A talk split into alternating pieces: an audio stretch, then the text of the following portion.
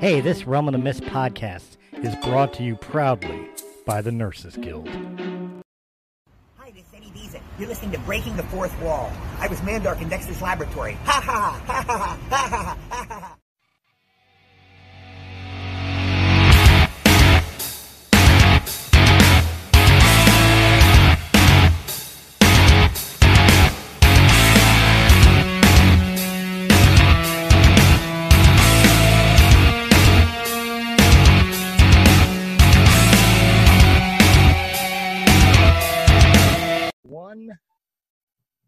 Hey, what's up, guys? Christopher Stolley back for another Breaking the Fourth Wall, and I'm extremely proud to sit down and talk to these ladies today. They are the vice president, co-founder, and a registered nurse, as well as director of nursing and registered nurse for the Nurses Guild, our proud new sponsor. Ladies and gentlemen, please allow me to introduce to you Mrs. Lee Phillips and Gretchen Burhorst. Yes. Good morning, Chris. How are you? I'm great. Thanks for joining us today. I know you guys, ladies, are busy, so I won't keep you too long, but I definitely wanted to break down, because not only are you a proud sponsor of Breaking the Fourth Wall and Realm of the Mist Entertainment, but because I am helping to promote your business in the sponsorship, I want to be able to dig deeper and really give the listeners a chance to know what it is your service provides. So why don't we go ahead and start off with simply, what is the Nurses Guild?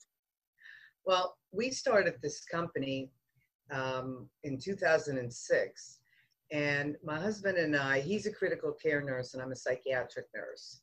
Okay. And we were, started getting a lot of patients. And we decided, we need to do this on our own. We can get more money to the bedside, take care of the patients better, and start our own thing and bring our own friends instead of working for somebody else. So I brought my friends, and Gretchen's a very good friend. And more, and other friends. Yeah, and she's a fellow psych nurse. And we ended up, starting the Nurses Guild, and then we ended up having two offices, one in Lighthouse Point, Broward County, and the other in Palm Beach, Boca, where that's where we are today. Okay. We're in the office. And we provide a lot of care, home care to patients. Patients don't want to go to the hospital. They'd rather stay in their home. And we try to provide therapy, physical therapy, occupational therapy, nursing care, IVs, and psychiatric care. And our agency is different from others because we do provide psychiatric care. And well, that was our specialty, right? Pretty much. So yes, we really try, because in the pandemic right now, people really need us. They really need the support, because this point in time, because of the COVID era, it really, most people don't want to go to the ER, and some people are actually dying because they're not going to the ER because they might have a cardiac event happening, but they're choosing to postpone it because of COVID. They don't want to get infected in the ER. So that's why home care is super necessary, so they can have the kind of treatment that they need. And they can get it done at home, or if they absolutely have to go to the ER, then that can be done as well, without running that risk. People are scared, and sometimes they'll call here, they'll call our office, or they call us, because we get to know our patients personally. We have family members. We have this one family member that we feel like she's our family. I mean, she takes care of her husband, who's really critically ill, and she does so much. And we try to support her as much as we can. We try to send her a nurse to help. We try to send her supplies. We do what we can, but we get very involved, and it's probably because we've been very involved with our patients. We try to give them whatever we can. So that's pretty much what the Nurses Guild is about. It's about the patient and the care and the family. They're the most important things. And most of our patients have relationships with their nurse, and they'll ask for a certain nurse. I had an admission yesterday who the hospital wrote, "We want this nurse," and they had her name. And people get connected. to their caregiver. Well, it does raise a couple questions that I had maybe to help clear up for the listeners and also for myself here. When we talk about at-home care, especially for some of the services that you provide, we're not just talking about like the elderly or somebody with a physical disability in the sense of like, you know, a disabled veteran, for an example. But your service also offers to people who are and correct me if I'm wrong here, okay? I'm going to use broad generalization because I'm not a doctor. So specific ailments or disabilities are far beyond my comprehension. So as a broader spectrum, like you'll help people who are severely autistic, for example, or maybe with Down syndrome that can't necessarily live on their own or take care of their own physical well-beings or mental well-beings. Is that correct? The Nurses Guild is broader than just elderly healthcare. We basically do elderly healthcare. A lot of patients like that. Some of them do have Medicare because they're disabled. Okay. Some younger patients. Some of our psychiatric patients, especially like in the Broward area, we have a lot of psychiatric patients that maybe aren't elderly and maybe they're getting injections or something like that. A lot of them will have, you know, a Medicare plan because they're on disability. And we see a lot of those patients. We don't see like pediatric patients. Right. We're not qualified to do that. But there is, in addition, there's a private side as well. Right. So there might be non-professional services provided in assistance. And that could be that's private pay and out of pocket as well. So there is that homemaker, companion aid. Type of home health aid type of service as well. And that one is generally paid out of pocket. But Medicare does provide home health aid for the seniors as well, or for anyone who's disabled. For a certain length of time. Yes, it's short term. Yeah, everything right now with home care is short term. It used to be more long term, but now what basically Medicare is a short term process. And a lot of times hospice would be picking up some of these patients. But now people are starting to look at that and say, you know, you can't be on hospice for 2-3 years. Right. You're better off having, you know, home care.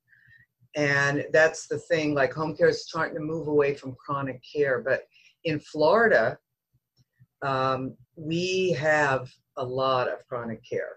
I mean, a lot of people come down here. Their families are down here, they retire down here, and somebody needs to care for these chronic people. And pretty much home care needs to try to get back involved in that method, because now we're doing like more acute, where we see them for like, I don't know, 2 months or something like that, instead of like a year. See, that's something that concerns me, and maybe my lack of knowledge of education in this might cause some of the ignorance in the question I'm about to ask. But you say with the short-term healthcare, and just so I can center to my own brain or put the math together in my own brain, for the sake of argument, let's say short-term healthcare is 90 days. So the people on Medicare or Medicaid can get 90 days of your service. And then afterwards, what? Pay out of pocket, go to another group, or can they recycle and pay for another 90 days of your service? Like, how does the short term work if somebody needs it more than what the short term, you know, allows? What you might be thinking about is a chronic care patient or someone who has a chronic condition, like a disability, like quadriplegia, that individual might have a catheter or some other medical device that has to be maintained because of his bedbound status and inability to move. And that individual, he or she may be at risk of now skin care because there are wounds and which can arise because patients begin to have difficulty with movement, and pressure. So It's difficult because they're not, Medicare is not providing a program really that is really fixed. They will allow it, but they're not really fixed on providing a program that's really for long-term chronic care. They want us to train family members to do things like wounds, dressing, stuff like that. And some family members are able to do that or to teach the patient. Now, there's only so much you can do with teaching some of the patients. Right. A lot of our patients have dementia. So I can't expect them to know how to do their 20 medications. So maybe what I do is I try to contact their neighbor or their family member, or if they have somebody that lives in, because not everybody could afford, you know, an aide to help them or whatever. We try to give them as much as we can. And if we see that there's a need, a big need, we'll call a social worker in too to help, to see if there's some community resources that this person is eligible to get for assistance. But the big crux of the matter here is people that don't have someone looking in on them periodically that are really chronic care end up in the hospital way more frequently. Right. Big expensive bills in the hospital. Right. So home care is a win-win if the government really begins to look at it more, because the patients prefer it and the emergency rooms prefer it because the patient can be stabilized better in the home. And less infections. Yes. Because when you're in your own home, you kind of know what's going on, and it's safer for the patients. It's better for like fall prevention because they know they're home. We could send an occupational therapist in and they could set up their home if they're having some disability, if they can't see or whatever. That person evaluates their situation. And really, if you got sick, wouldn't you want to stay in your own home instead of, it's scary going to the hospital. Well, I was actually gonna state on that. I was thinking when you guys were first talking about you guys especially specialize in psychiatric because some people have maybe a diagnosis of agoraphobia as well as a depression.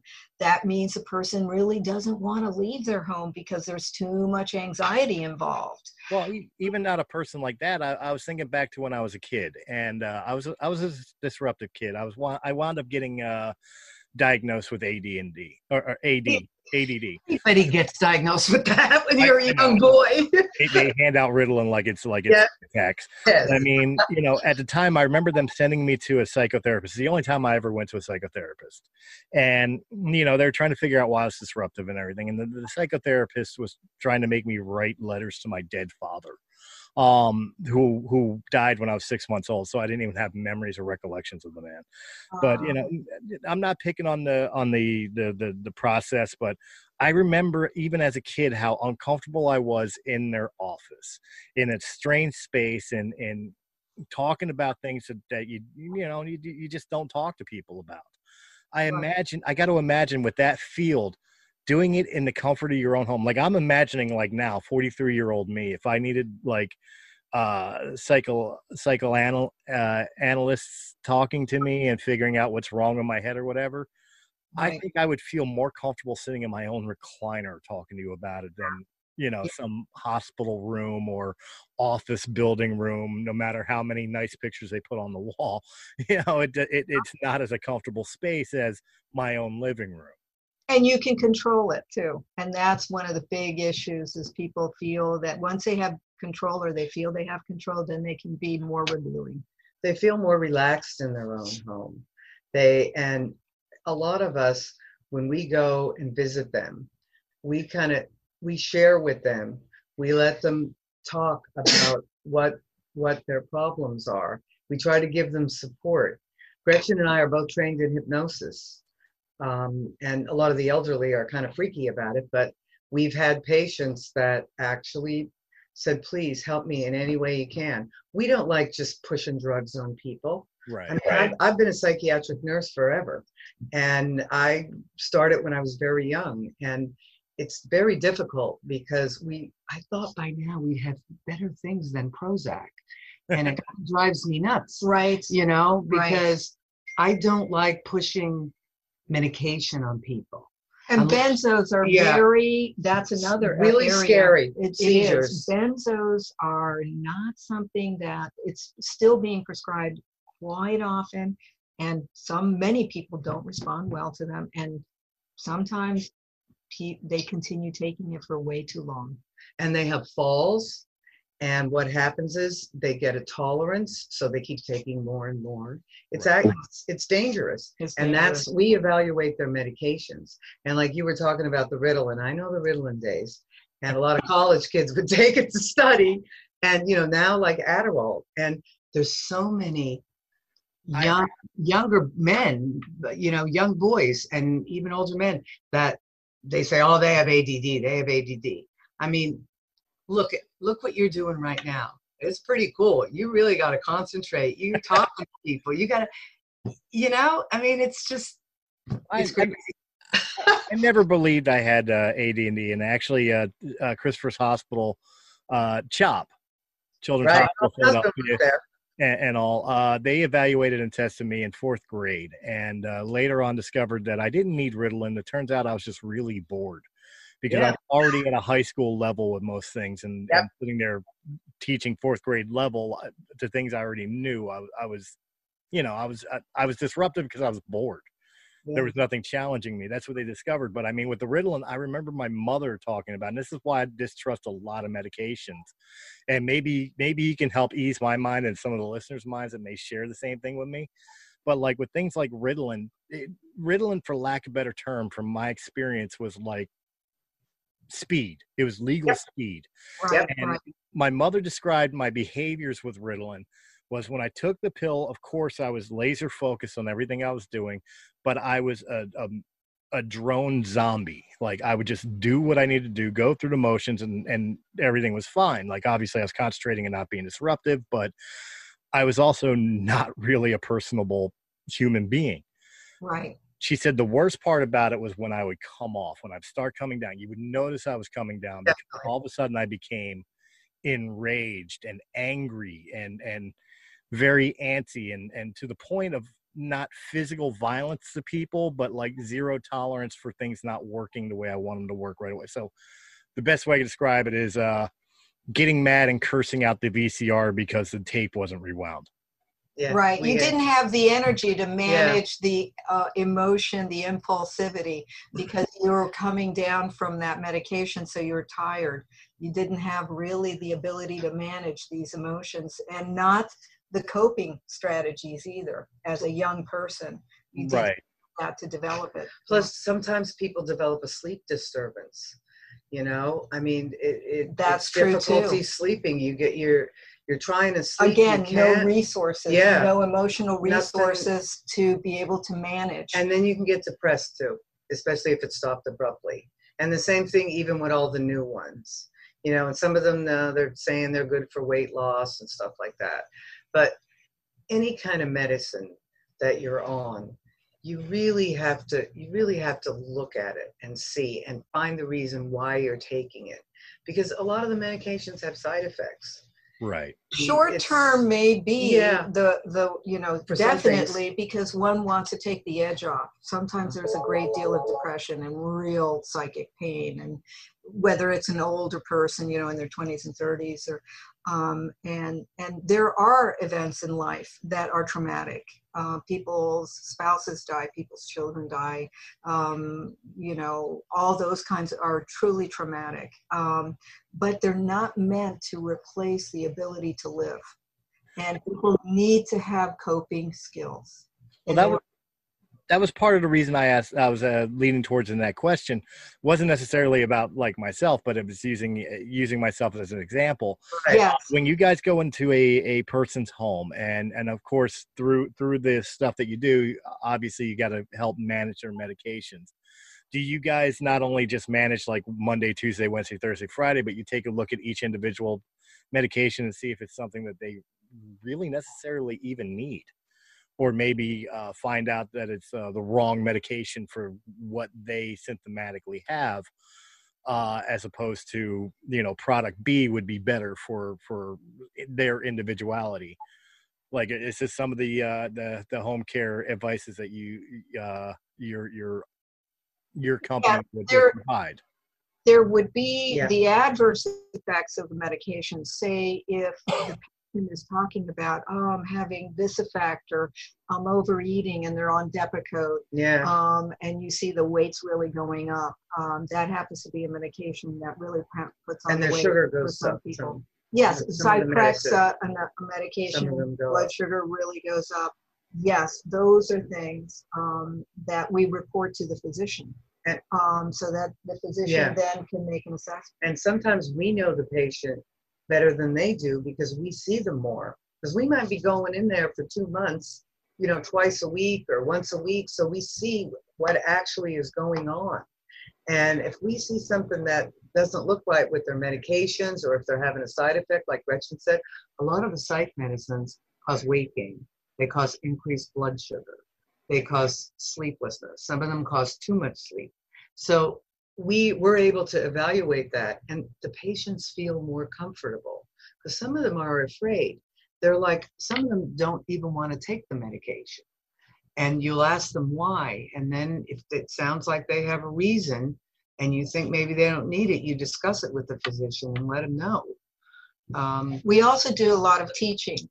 Teaching in the areas of breathing techniques, or positive imagery or guided imagery. We start with a little bit of the techniques that we've learned, and we want to be able to show this individual that they can manage their anxiety, that they have much more control over it than they really thought they did. So these practices, as they're called, as a person practices them and does them, becomes more and more proficient at them and can manage more emotional upset or afflictive emotions. That's another part of the strategy that we go in as nurses to instruct on coping skills, practices, evaluation of medication. So there's a number of things that we would do on the psychiatric side. We look at the whole person. Mm-hmm. We look to see, besides their physical, it's really weird when you're a nurse as long as we have been, you can see a person and just walking down the street and kind of know like what their symptoms are, what their conditions are, you know. I'm going to turn my camera off now. Okay. Not to scare you, but you do. You look at people. You really evaluate them, and it just gives you a better idea of what's going on. Looking at the person, and the other thing, one of the things I think that's really important about psychiatry is most psych nurses look at the whole person. And we kind of over communicate. We do that a lot, which sometimes it could be annoying, but it's important, especially in home care, because communication's tough. You're out in the field, you're there by yourself. And, you know, you can call the office, you can call the doctor, but like, if, you know, if the patient's having a cardiac arrest, I mean, you know, you call 911, you start doing CPR or whatever. Or the other thing, it could be a psychiatric, somebody could be really like losing it, agitated, you know, not to scare people, but I've had a knife pulled on me, and Gretchen's went to somebody's house and he had guns. But, you know, I mean, this is the way things are, and people now, the way society is today, it's very scary. A lot of people are afraid. They're afraid of COVID. They're afraid to leave their home. If they leave their home, are they going to be safe? These people, the elderly especially, were afraid to leave their home in the first place because some of them are worried about them falling or, you know, having some kind of medical problem when they're out there. But now it's like, it's a lot more. Well, so, again, you kind of bring me back to one of the first questions I asked with, besides the elderly, I mean, to give you an example, And there was two things I wanted to take away from this, what I'm about to say now, and then I want to get back to the breathing technique because I had a question about that. But beforehand, to give you an example, down in Orlando, Florida, I have a good friend who was an independent professional wrestler with me. He actually owned a company called Rocky Mountain Championship Wrestling. His name is Michael Hunt, but we called him Lightning Blind Mike. And the reason we called him that is because he was blind. He had 20% of his peripheral vision. He could see shadows out of the corner of his eye. That's how he was able to maintain being a professional wrestler. Since those years, his eyesight has gone completely. Now he runs an internet radio program for blind people called BlindCafeRadio.net. Oh, that's wonderful. Wow. And I was wondering, does the Nurses Guild provide anything for people with that type of disability where they may have problems getting along in life because they have no sight or no hearing? Yeah, actually, there is low vision. They call that low vision because he's not probably at the time you were talking about, he wasn't completely blind. So low vision, occupational therapy. Really sad. It's a specialty in low vision, and they are able to work with the individual because they need to structure the home in such a way that it's easy to move around. And that's an important thing. Like my mom, she has macular degeneration. That's what he had. Yeah, and she gets, the injections. And it's helping her. I mean, she's 92 years old, and she was driving like 2 years ago. But she, she has difficulty, and they set up her house. She, a home health person came in, occupational therapy, showed her how things are. She has someone helping her with her medication. Some of them even have, if they don't have help, they have these medication boxes that remind them to do things. It's time for your pill, that kind of thing. There are things like Alexa and Google. Right, like that kind of. And they also have things they press that if they're, walking around and they fall. An alert button. Right. A lot of them have those alert buttons. And Lions Club, I believe, may still have a program where they have it's a magnifier. My mom has that. They have one to put on checks. It's a big magnifier, and you can still do your own things so that you can continue to be as independent as possible. Yeah, we encourage as much independence as we can. Right. But if we see someone that needs help, then, we get the social worker involved. And a lot of times people get scared when they say, oh, the social worker's coming. Oh, they're going to take me out of my home. Oh, they're going to put me away. We have to try to convince them that the social worker is their friend. Is trying to help them, just to go in and to see what the situation is. I mean, we see it too, but we got to kind of work together. We all work as a team. We work with the therapists, we work with the social workers, the aides. The aide will call us and they'll say, "Mr. Smith doesn't want to take a bath," and we're like, "Okay, well, let's figure out why." And they might not realize, okay, what's the reason? So they'll call us and they'll say, hey, what should we do? We try to see what we can. We talk to the families, because the families are really important. In home care, families are up there with the patients, And some dementias do create that situation where they don't want to always do the shower, or they don't want it on somebody else's time, or they... it's not a... Well, now you ladies are going to have me picking your brain off camera, because I've got a 12-year-old daughter that seems to be scared of the shower. There's a psychological reason, but no. The question I had for the breathing exercises that you were talking about are for layman people like myself and maybe some of our listeners, are we talking like Lamaze, or are we talking more like a meditation? Like what type of breathing are we speaking? It's more a meditation, but breathing, once you begin to breathe, you can immediately have a response in your anxiety. Once you focus your attention and you slow down your breathing, because what anxiety does, number one, you hold your breath right because of the anxiety. And when you hold your breath, there's a lot of biochemistry in your body that's changing. Okay. And a lot, and you know, adrenaline's going through that bloodstream and being pumped through the bloodstream.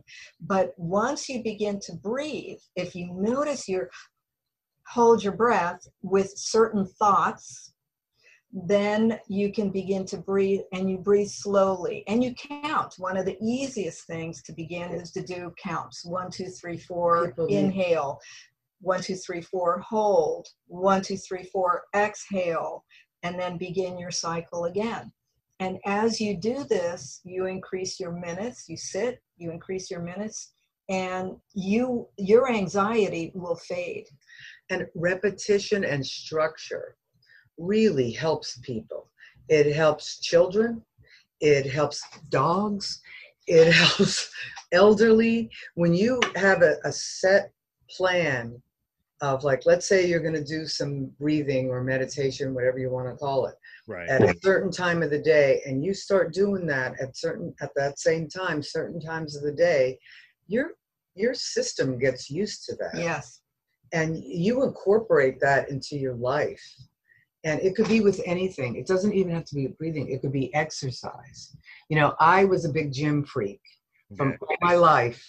I've lifted a lot of weights. But since COVID came, I had to quit the gym. And I was like, oh, man, what am I going to do? So I started swimming. And so now every day, like, I'm at a desk job, which is kind of hard for me because I'm pretty hyper. Right. Every day when I'm done here, I swim laps. And I'm not great at it, but, you know, it makes me feel. Music is another thing. You know, I put my music on, I swim my laps every day after work, and it's a routine. People need routines. Structure helps. It's really, and we teach them that. And outlets, I would imagine, because thinking about, like, anxiety and anger issues, for myself, the thing I found to help me was being a songwriter. Whenever I ever get pissed off, for lack of a better term, I'd sit down and write a lyric. Right. You're distracting yourself from the thoughts that are producing the emotion of anger, and you're redirecting your attention to something that brings you pleasure and joy. Right. That's the way I always looked at it. Is I was taking my aggression out in what I was writing, as opposed to taking it out on a wall or some person I don't want to hurt, or, you know, whatever the case may be. And so that's why I always say, like, agreeing with what you ladies are saying, but also finding an outlet for those things also helps, I think. Yes, that is another technique. That would be a technique, redirection. There's also others where you actually don't redirect. Okay. But this might be, I don't know, if you want me to, I'll explain what it is. Yeah, but yeah. Okay, make it really down and dirty quick. All right. You have a thought, negative thought. It causes you distress because once a thought goes by, you have an emotion that comes up. Anger, frustration, sadness, anxiety, fear. That's an afflictive emotion. When you notice that emotion, say to yourself, welcome, welcome. Welcome, why? You're given the opportunity to actually become conscious to your thinking. You need to sleuth back with that emotion. What was I thinking prior to the emotion? That will bring it to your conscious awareness. So now you're not unconscious about this emotion. And every time you can do that, you're bringing conscious awareness to the afflictive emotion. It gives you the opportunity to transcend that. You can.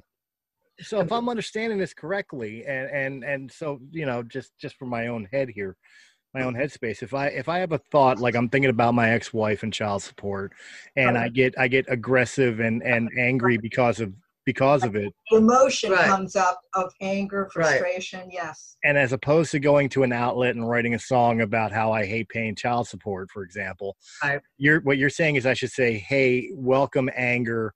Let's hash this out and almost become my own psychologist in this fact of like, okay, this is the thought that made me angry. This is anger. Now let's analyze why this makes me angry. Let me make this point really refine it. Yeah. You're welcoming the opportunity to practice how to let go of this emotion, because if it just comes through, you're unconscious about it. But if you begin to bring it to conscious awareness, you can see, I see that I am angry. Chris, I would even suggest that you use your own name. I see Chris is angry about this. It's a third person perspective. Okay. So you can say, I'm not judging. Chris cannot judge himself for having the thought. It's perfectly fine that he feels the frustration. Okay. But it must become conscious to you that this is going on in your own mind. And as you become more proficient, Chris can let go of this frustration and anger. Chris can let go of it. Let it, just let it go without pushing it away. It's a passive practice. Like cognitive behavioral therapy. It lets you realize what's going on with you, and how you can accept it and how you can help yourself change. The brain is very plastic. The brain can change, especially somebody like your age. Quickly. More than you think. Things can, once you practice that a lot, it loses its habitual nature because it's habitual. We're not saying things are easy, but. No, not at all. But I would imagine this is something you would do in like a mirror, wouldn't it be? Or literally sit on the bed and just think. You could be doing it in the podcast right now. Or in your car. Right. In the comfort of your own mind. Headset. So this is... Damn, they caught me. So this is going beyond the fourth wall. Yeah. This is going deep. This is a deep dive. I told you this is what I do. Well, there you go. But so yes, but it is a practice, and you will be amazed. But you just keep doing it, and as often as you can. No judgment. Yeah. No judgment. And that's hard to do. Yes. Because in the beginning, you'll judge yourself, but let it go. Yeah. Let it go. Let it go. Don't push it. Don't push the emotion away. Don't push the thought away. It's a letting go. I can jump into this rabbit hole all day, but I know you ladies can get back to work and all that and all. So I'll save the rest of the questions for another time on that. Quite honestly, just talking to you two ladies, I'm sold on the product. But for people that are listening that might be interested in home health care, especially for their aging family members, disabled veterans, stuff of that nature, obviously down in the description down below, we have the Nurses Guild website as well as the two phone numbers from Palm Beach, and I forget the other place I don't have. Lighthouse Point.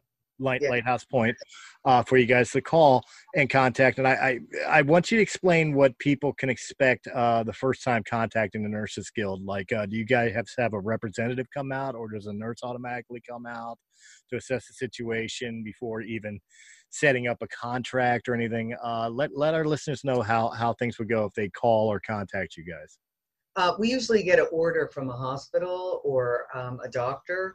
Okay. Then we contact the patient and we let them know about home care. We send a registered nurse out most of the time. Sometimes we'll send a physical therapist if it's going to be just the therapy only case. Okay. And we go through this big procedure with a lot of questions, and they look at the patient physically, see if there's anything else that they need. And we keep in touch with the doctor because we get orders throughout the period that we're seeing them. We let them know how long we're going to see them. Okay. Our nurses usually, if the patient has a problem, and they come for a visit maybe 2 or 3 times a week. depending on what it is. Sometimes it's an IV, then they might be there every day for a while. Right. Sometimes it's, you know, wound, so it might be a couple times a week. But it's explained to the family. We keep in touch with the family, the patient. People are also welcome to call our office if they have questions about home care or if they're worried about someone and they say, hey, I'm concerned about my family member.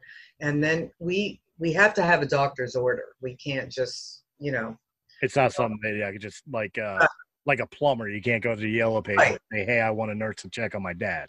Right. You have to, you know, we have to have a doctor's order for home health. Right. But, you know, we can talk with them on the phone. We could tell them how to do that, explain to them. A lot of them are like, oh, good. And now, well, it just changed in Florida, but a lot of doctors were doing telehealth visits where, you know, like this, like talking and the patient would say, okay, here's my arm. This is what's going on, blah, blah, blah. We were doing that for like a long time. Now we're pretty much, we have a doctor that can come out that does home visits. And a lot of agencies don't have that, but we have a doctor that is connected with us. Both so he's an associate of it, but he's still. And yeah, he's an associate, and he, we've worked with him for a long time, and he tells us he goes to see the patients like on a monthly basis, and he sends us notes on what's going on, and we confer with him. But we also get like a lot of referrals from hospitals. Right. Which, you know, people that just get out, they might have chronic. We do IVs. Yeah, we do. Infusion of antibiotics, normally very short term. Yeah. We're not doing like infusions of neoplastic medications. Right. Yeah, we're not doing that. Cancer drugs. And wound care. We do wound care. You know, for the medical, we do instruction on cardiac medications or pulmonary infections like pneumonia. So the medical, like say a person has a Foley catheter, which is a tube that the person has to urinate through right. into a bag. Well, right. we also take care of that. Colostomy, as well. Stuff like that. Yes. We show the family. We try to find somebody to teach. Right. And sometimes people really want to do it. They really want to help their family. And sometimes they're scared. It really is amazing. In my own head, I have right now, my grandfather was a very, very proud man. He served in the military, World War II and Korea. When he was done, he was a deputy sheriff for 26 years for the city of Philadelphia. He ran a youth organization called the United States Naval Sea Cadets, the Philadelphia Division.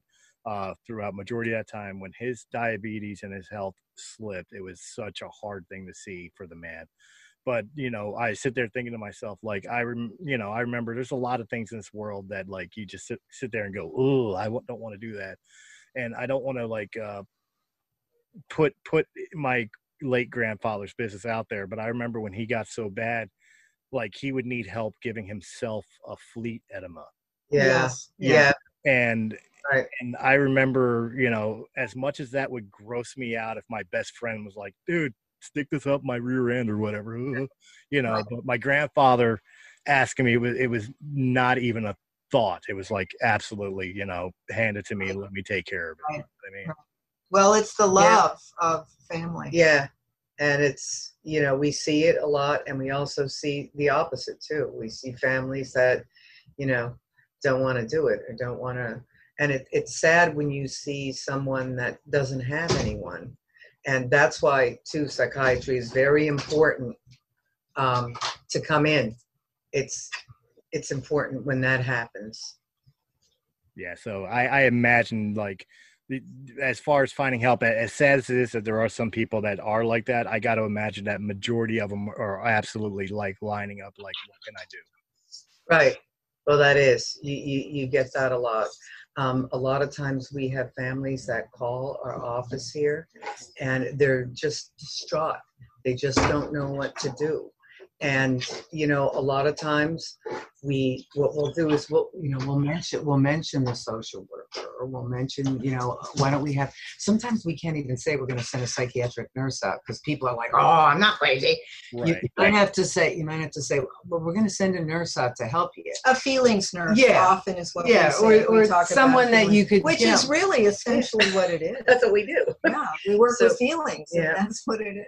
And it does help them. And, you know, the thing that really, that I think about a lot is that it's so, the patient's well-being and how they feel about themselves and what's going on with them as they age is so important.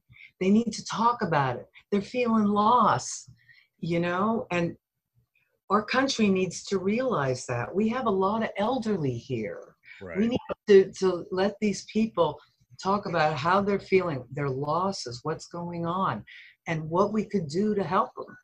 And home health does a lot of that because they get a connection with us.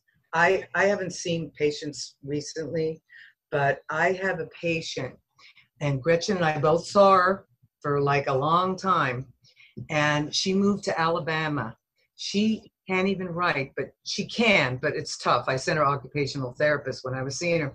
Right. She writes me letters till this day, and I haven't seen her in like probably almost 2 years. Writes me letters and sends me Christmas cards. That's awesome. So that's pretty much what you get out of this. You know, it's a wonderful feeling to know that you've helped somebody. I know her whole family, and Gretchen does too, and she always goes, give me Gretchen's address so I could write her a letter. Practicing, you know, for her writing. And it's a good thing. That is awesome. Well, ladies, normally at this portion of the show, I usually have my guests tell people where they could reach you. Obviously, I said that everything was in the description down below, but if you ladies would like to vocalize it out for the people about the Nurses Guild, now's the time to do so, finalization, and let them know how they can get in contact with Nurses Guild or get more information. Okay, you could reach us easily by phone, and that would be 561-826-8937. Also, you could reach us through email, which is nursesguild, P as in Peter, B as in boy, at att.net. And in addition, we are, do you want the address as well? Sure, because surprisingly enough, I looked on Anchor.fm earlier to see my where my podcast was going and being listened to, and obviously in the top three in the United States, in the top three, I'm mainly heard in California. Surprisingly enough, secondary is Pennsylvania, but third is Florida. All right. Our address is 7700 Congress Avenue, and that would be Suite 1107, and Boca Raton, Florida 33487. And it is the Nurses Guild of the Palm Beaches. And our other office is in Broward County, which is Lighthouse Point, which is by Pompano Beach and Fort Lauderdale. So. Okay. We have quite a few patients there too. But whatever we could do to help families and patients, we're here for you. Yes, absolutely. I guess the final question, because my podcast does go worldwide, and obviously we unfortunately would not be able to help somebody in Indonesia for the sake of argument. But say somebody in Philadelphia hears this podcast and is interested in the Nursing Guild, but they're in Philadelphia. Is there any future plans of expansion, franchising? Well, we always think about it. You know, a lot of it depends, but we also can give people referrals. My husband and I have worked in Philadelphia many years. I do miss it, but most of my work there was hospitals. I did try to start psychiatric home care when I worked at one of the hospitals in Philly. Okay. And in those days, which was like early 90s, they were really worried about liability purposes with the nurses and stuff, because we were going to go into some areas they were concerned about. And I worked on a program and I tried to get it through, but it never went through. And then I moved to Florida. But we would give them, referrals there too, because there are home care agencies in all the states. Right. We just have a lot of home care because we have a lot of elderly. A lot of people retire here. Right. No, that makes the most sense. Well, ladies, I thank you very much for coming on the show. Folks listening in, remember the description down below. You will find all the information if you find interest in the Nurses Guild, whether for referral in your own area or you have a family member that could be in need of these services. Please contact through the phone numbers or through the website down in the description below. I want to thank you very much for listening in. If you enjoyed this video, hit that thumbs up button, like, share, comment, subscribe. Check out all the other great podcasts of Realm of the Mist Entertainment. And, of course, for our audio listeners, we have you covered. Just look up Realm of the Mist Entertainment on Anchor.fm, Apple iTunes, Spotify, Pandora, iHeartRadio, or wherever quality podcasts can be heard. Again, we are proudly sponsored by the Nurses Guild, so you'll always get the information on every video we release. So even if this one you're not ready yet, by the next episode, you may be ready. The information will be right there at your fingertips. Again, I want to thank Lee and Gretchen for coming on. I thoroughly enjoyed this, and trust me, I'll have you back on because I got plenty more questions. Okay. Thanks a lot for having us. We appreciate it. Absolutely. And folks, I will catch you on the next Breaking the Fourth Wall. Have a good night.